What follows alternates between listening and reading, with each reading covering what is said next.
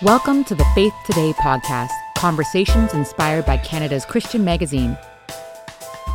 Gordon T. Smith's latest book is Wisdom from Babylon Leadership for the Church in a Secular Age, published last year by IVP Academic. Gordon is president of Ambrose University and Seminary in Calgary and fits into my category of author of many books. I'm Karen Stiller, and in my interview with Gordon, he helps us understand what a secular age looks like and how a deeply hospitable church can respond and just be in a time that feels new and different, but not without its own beautiful possibilities. So, Gordon, the subtitle of your book, Leadership for the Church in a Secular Age, tell me what our secular age looks like, first of all. Well, it's important for you to, to know, and I state right up front, that I lean into the expertise of sociologists, of historians, and of philosophers who are describing what Charles Taylor spoke of. He coined the phrase the secular age. And it's a very helpful way to think about the times in which we are living and to recognize fundamentally that something has shifted during our lifetimes. And the importance, it seems to me, to name that reality and then to be astute and innovative and uh, wise, discerning in the way that we respond to that reality. So I use, I mean, I'm a Bob Dylan fan, and so naturally I lean into the times they are changing. And I, I have been, I mean, I've been aware of this song for years, but was just struck by when I was doing the research on the, from those three sources, sociologists, historians, and philosophers, who all talk about the 1960s, especially in Canada and in Quebec that Dylan released that in 1963, how prescient that poet was and, and, of course remains. What do we mean by a secular age? We mean an age in which the religious voice, and for those of us who are Christians, it means the Christian voice, is now just one voice at the table, so to speak. It's no longer the, uh, the privileged voice. And what is noteworthy about the secular voice, of course, is that it presumes that there is no transcendent reality that this is all that there is. And so the civic square is a square in which the assumption is that there is no reality other than what you can taste, touch, feel, and see. And that's all reality. So that those of us who believe there is another reality, a transcendent reality, are a minority voice at the table. Hopefully, we're a continued voice at the table. So, Gordon, what would you say to a church that responds defensively to that new reality. When when we hear that we're no longer a privileged voice some people i think are more likely to say well what are the opportunities here? But sometimes the church also gets a little defensive and wants to maybe retake their position. Can you speak to that? Well, indeed, and that I mean that's actually quite common as we're doing this recording. We're well aware of what's happening south of the border, and how much of that is fueled by a desire to keep, even if it means a theocracy, even if it means denying democracy, to sustain a, a Christian privileged voice in the, in the three big uh, zones the courts, the schools, and the legislature. Those tend to be the battlegrounds. And to use those battlegrounds to preserve Christian privilege. Unfortunately, I think sometimes that, re- that re- means white privilege Unfortunately, I think it means that it creates an adversarial posture to our culture. But I think it's a losing cause. I mean, if you look back at all the way back to Soren Kierkegaard in the mid 19th century, secularity has been the driving force of Western society for more than a century. This is not, this is not a clock we're going to turn back. And even if we were to have the argument about turning back the clock, Kierkegaard would argue that, that it's, a, it's, the wrong, it's the wrong battle that the greater battle is to sustain a distinctive Christian identity wherever we are located.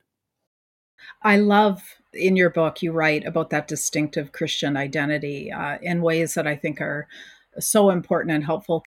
Let's dive into that. What does that distinctive Christian identity look like for you? What are the most important elements of it? Um, none of this is original to me. In fact, this whole book I view as all I'm doing is curating a conversation and that's partly how I do much of my my work as a theologian. Often it's curating a conversation, and I'm very impressed with a number of voices, going back to perhaps Dietrich Bonhoeffer and Lesslie Newbegin, Newbigin from the British Isles, Bonhoeffer from Germany, in terms of how they talked about the church. And here, when I talk about a Christian identity, It is very much a corporate collective identity. That is, we're thinking of an ecclesial community, a faith community. How can we cultivate a distinctive culture, distinctive way of seeing, of thinking, that is an alternate community to the society in which we are a part? And that does not mean that we are not fully embracing our world, but we embrace it as participants in an alternate society or an alternate community. What, again, Newbigin spoke of as the church as the hermeneutic of the gospel. And so we are living out the gospel as a faith community. And we have people like Jamie Smith, James K.A. Smith, who suggest that oftentimes the church is secularized rather than being the alternate community that is providing an alternate way of living and being and empowering people to be in the world. So I have found it helpful to think of the church as a liturgical community.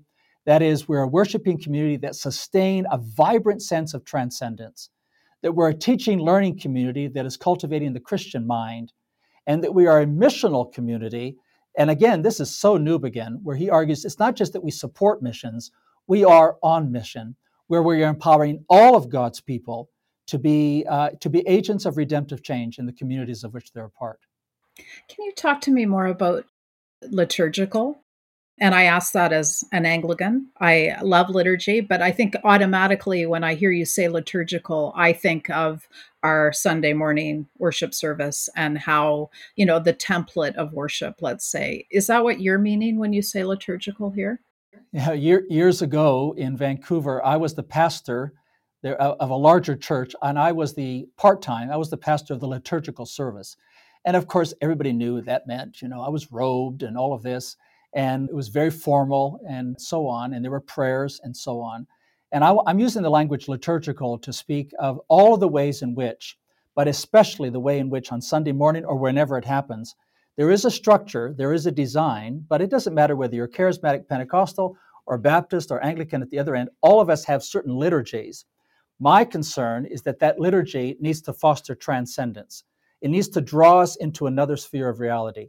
And we may not become Eastern Orthodox, who speak of the Eucharist as stepping into that other sphere of reality. But I think those that are worship leaders or liturgical leaders, whether as musicians or as preachers or as prayers, whatever they are, whatever their role in the shared worship, that they are drawing us into and fostering a sense of the other sphere of reality. We are stepping into, we are rehearsing, to use Bob Webber's language, what it means to be at the marriage supper of the Lamb. So, uh, um, what are the practices? What are the dispositions that are being nurtured? What are the practices that are being followed that cultivate that sense of transcendence? And this is particularly important when we live in a secular age that, that denies transcendence. We are in the face of that secularity saying, no, there is another sphere of reality. And I, uh, where I want to push back, and it's uh, I think it's gentle. Some people may not think it's so gentle. But I want to push back where we make the seeker or we make uh, God's people the focus of attention, as though it's all about me and my felt needs. And I want to say, no, when you gather with these people, the focus of attention is on the ascended Christ. And Christ is present to us in real time. And so, what does it mean to cultivate a sense of that we are now in the presence of the risen and ascended Lord? And yes, that will involve reverence for those that want to resist the idea of formality and reverence. We're stepping into the throne of thrones, the Holy of Holies. We'd better be reverent, but also to sustain a sense of, uh, of dynamic, resilient joy, because we know Sunday after Sunday, we declare it again that Christ sits on the throne of the universe. Thanks be to God. And I want, I need, I need that uh, deep sense of that Christ sits on the throne of the universe in the midst of whatever it is I'm called to do Monday through Friday. So it shapes and informs my capacity to be in the world. And it's a liturgy then that is not escapist, but actually empowers me to live in the world confident that Christ sits on the throne of the universe. So, not escapist, but clearly other than maybe what the world offers or is popular. And I, I think not to pick on anybody, but I'm when you're speaking about what liturgy looks like and what Sunday morning looks like, I thought about maybe we've moved out of this, but the whole seeker friendly template or trying to make church service feel like anything else, you know, a concert, let's say. I know I am picking on people. Um, how do you respond to that? Well, I think yeah, so. So I think there needs to be both continuity and discontinuity. Okay. So many voices, N.T. Wright, James Smith, many have spoken about how our liturgies actually need to be deeply aware of the deep longings and aspirations of the people. The longing for home, for example, which is so palpable amongst Chinese young people, the longing for home. Well, we can say this is where home is found. It is found with your Heavenly Father in and through Christ Jesus. There needs to be a sense in which we are located in this culture, in this society at this time. But there also needs to be a sense of deep discontinuity. And I think the genius of liturgical leadership is capturing that continuity, discontinuity. That indeed the discontinuity is that no, now we are transcending our national identities, our patriotic identities, and even our cultural identities, and willing to speak about the disconnect between the gospel and the cultures of which we are a part. And we're willing to hear that gospel challenged. And we're willing to lament the deep wrongs that are happening within our culture so that it's not always a feel good experience. True worship is marked by lament, and true, true worship is marked by prophetic witness that calls us to challenge, you might say, the gods of our age. But at the same time, there should be deep comfort, a deep sense that I have found home. This is the deepest yearning of my life is to live in part of a community where I know the love of God that is embodied in this group of people who have this love for one another across socioeconomic lines and who have this resilient joy that all of us long for. We all long to be loved and we all long to know a resilient joy. And we find it with this alternate community. But the key is they've found it because they're not leaning into the gods of our age, but they're, they found it because they have found it in Christ Jesus. You write one of the many quotes I wrote down when I read your book true worship cannot be one happy song after another. and I I thought that was a brave thing to say, but uh, so so true. And when you were speaking there, I was thinking of a community like that. You don't have to pretend to be a part of it. It feels like you can show up as you are, how you are, and and receive and be led into worshiping. There's no doubt within my own uh, religious subculture as one pastor put it, of Asian descent, but more Canadian than I am, as he puts it, we're just a happy, clappy bunch. And uh, he was saying this in response to the propensity, I think, influenced by various movements of our day, to sing happy songs because that's what, because Jesus is alive, we can sing happy songs. But what the Old Testament prophets tell us is that true joy is only found through the portal of lament. And without lament, we will not know true joy.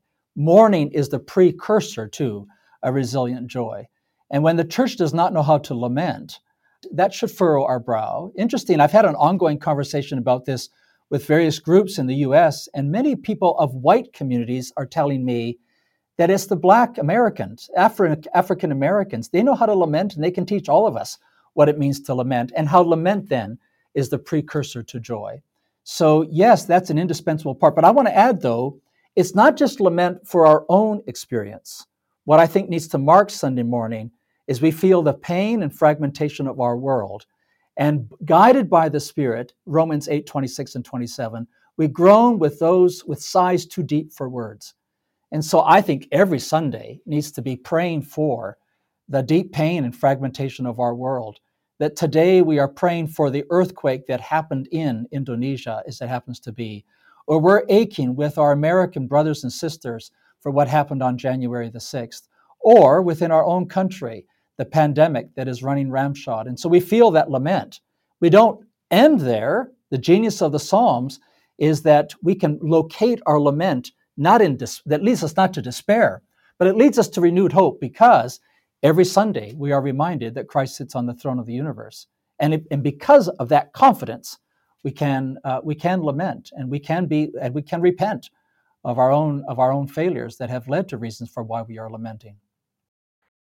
When I think about people mm-hmm. attending church, and I wonder if this is one of the impacts of secularism on Christians, because you, you are saying that church is not about us, it's about Jesus. You write that in your book. But I, I don't think a lot of people think that. I think they think church is about them and, and what they get on Sunday morning. And that uh, what you're describing sounds like a big downer. so, what would you say to that no, person? Fair enough. I mean, there's no doubt we live in a consumerist society And all too easily, the church buys into that agenda that we're going to make you feel good. We're going to make this to be a place you want to be. You can either go to Starbucks and have an experience there, or you can come here and have an experience here. My prayer is that our faith communities can actually tap deeper into the deep, uh, the human predicament, the deep angst of the human soul, and that we are we are not living on the surface, but are deeply aware of our fragmentation, deeply aware of, and I'm going to use the word now, the sin word, that is deeply aware of our sin, deeply aware of our brokenness, our sin, and our deep, uh, the deep pathologies. And it may be that we don't show up on Sunday morning until we realize how desperate we are for an external intervention, for God's intervention, that we cannot, we cannot self-construct our lives. And I, I know that many people don't walk in the door of the church until they've come to the end of their rope. It's a pity, but when they do, they need to know that this is a place that it's a long journey. Here we go. You're going to start a pilgrimage with us, but it's going to be a journey towards healing and wholeness. And we are willing here to name the deep fragmentation of our society. But I don't, I mean, I just think we don't speak the gospel. I mean, Ephesians chapter 2 is a, is a scathing description of the human predicament. But Paul does this against the backdrop of the deep confidence we have in the gospel. We do not preach the gospel unless we do so against the backdrop of the depth and breadth of the human predicament. We need to not be shy about that. I've just come from meeting with my GP. Every year I go, I have my full medical. I do not need him to say nice, warm things about me, although, you know, I said, I was glad when he said a couple of things and I thought, okay, that's good. He says, yeah, oh, looks good. But he's only a true doctor if he will say, Gordon, there's a problem here. He's only a true physician for me, for my body, if he'll name, uh, there's a problem, uh, yep, this is furrowing my brow. And thus, we only serve others faithfully within the church if we're willing to name sin and fragmentation and disease and our brokenness, because that's the only way ultimately to healing. You uh, describe conversion in a way that some, at least in the maybe evangelical subculture, might not be accustomed to thinking about conversion. It's not a moment, it's a journey. That conversion looks different, coming to Christ looks different in a secular society. Can you speak about that? Well, I've been on that agenda for quite some time. That is, I have been making the point that evangelicalism was, I'm not sure there's a better word here, co opted, you might say, by revivalism from the 19th century and institutionalized in the 20th century, in that the major evangelical institutions, especially in the United States, but because of its global influence, it went global, that institutionalized revivalism in a way that was not really a good reflection of the great evangelical renewal movements of the 18th century, let alone the wisdom of the early church. So, in this project, I'm drawing on both but in this project, I'm looking particularly to the ways in which the pre Christendom church, a minority presence in pre Christendom Roman Empire, how did they initiate people into the faith? And what I have been both observing, because I have, I read, I read probably 100 to 150 conversion narratives a year. I've Been doing this for 20 years. I've been studying conversion narratives everywhere from Vietnam to Lebanon to Canada, US, and the UK and Sweden what does a conversion actually look like and feel like in a secular society? And while revivalism may have had some currency earlier in this century, now in a post Christian secular society, it's too great a leap to expect a person to make the transition from, from being a completely secular person to a religious person in an evening at an altar call. We are naive to the distance, the bridge, the journey that needs to happen. So the language of journey actually comes from Bob Webber. He speaks of journey to faith. I want to leverage that kind of wisdom to speak about how the early church and the 18th century evangelical revivalists or renewal movement, John Wesley, Jonathan Edwards, assumed that it was a journey. And therefore, and, and then the church then, so this has huge implications for what it means to be the church. The church then becomes a community where many people around us are on that journey. They've opened them up, they've expressed the willingness to explore the faith and they're on that journey. And they come slowly, gradually, and incrementally. And that the genius of a community is when do we say to someone, Are you ready to make the step? Are you ready to make the initiation into faith? Are you ready to be baptized or whatever it happens to be within our tradition, within our subculture? That is, are you ready to make that move? But We don't force it, it comes slowly, gradually, and incrementally. And we trust the Spirit to do the Spirit's work in a person's life. And I would add, I don't think we live with this, what was for so much a part of my upbringing, that we want somebody to get across the line as quickly as possible, lest they're going to go to hell. Right. Uh, no, no. Let's just trust God to do God's work in God's time in the life of this person, whether they're in their senior years or they're a high school young person.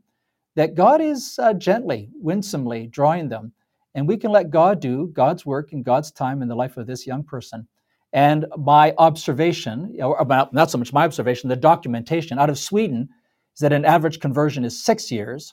In the UK, five years. So when we look at these more secularized societies, when you when they when they when they describe these conversion narratives, the average length is six years. Oh, that means in Sweden many are longer. Oh, that means the church needs to be a very patient place as somebody is on that journey. And many who are joining us for worship are on a journey to Jesus. Many of us have arrived, but we are hospitable to them while they're on the way. And that hospitality for me, that's why I end this manuscript with hospitality. I think it is the sine qua non, it is the mark of the church in a secular society. And it's evident here as much as in other aspects of what it means to be a faith community. Yeah, I love your ex- exploration of hospitality, and that's where I wanted us to land today. So, so let's get into that. How how are we hospitable? Hospitality obviously means far more than the potluck. Hey, how are I we like hospitable? I'm a big fan as well. but how are we to be uh, a, a hospitable church?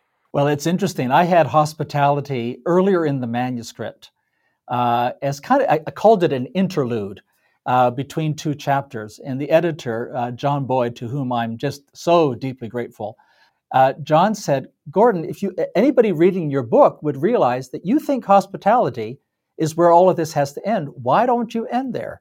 So he's the one that persuaded me to make it the conclusion. And as soon as he said it, there was just this light bulb, like, of course. And I, I chuckle at your reference to the potluck, but I I was a pastor in the late 70s, early 80s in Peterborough, Ontario. And we just, as a church, we decided thir- once a month on the third Sunday of the month, we had an evening service. Those were, you know, those were the days you had a Sunday evening service. That we would come early, and and the women, mainly women, occasionally a man, would prepare lasagna, and we would, you know, they would, we would, and as the pastor, of course, I had to taste sample everybody's lasagna. Uh, that was part of the joke, part of the, you know, part of the shtick of the evening. Sure. But we started to realize that was where people started to kind of invite neighbors and friends to join us. And we made that service less of, a, of an awkward bridge.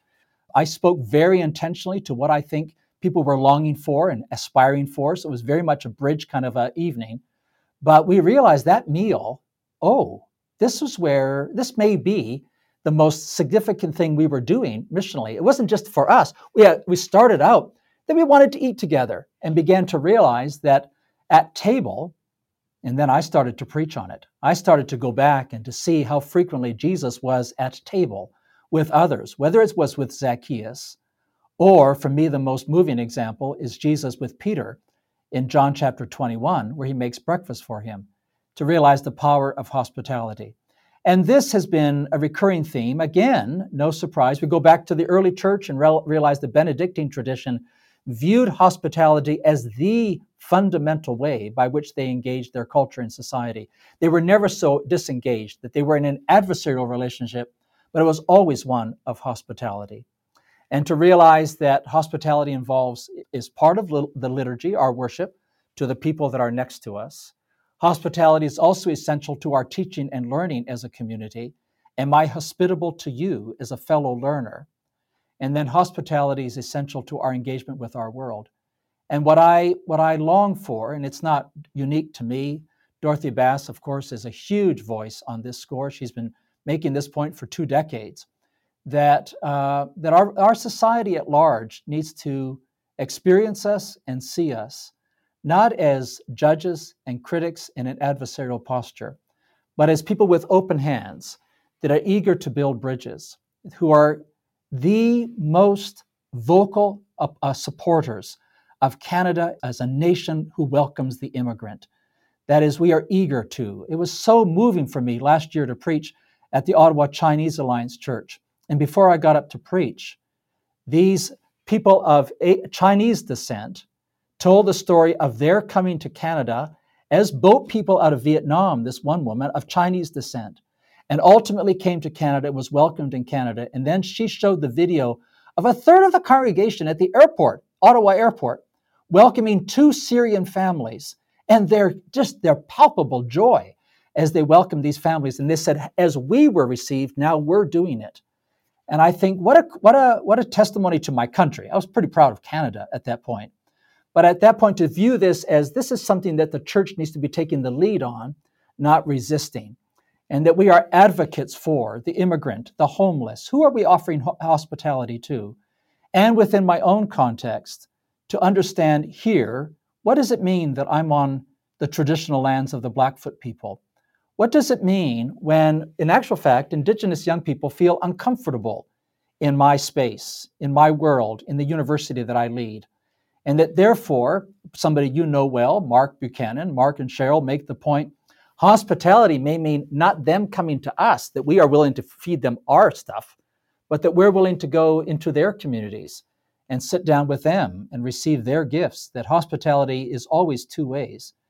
What does it mean for our students to visit a local mosque and to accept their hospitality? It's actually an act of hospitality to them to accept their hospitality.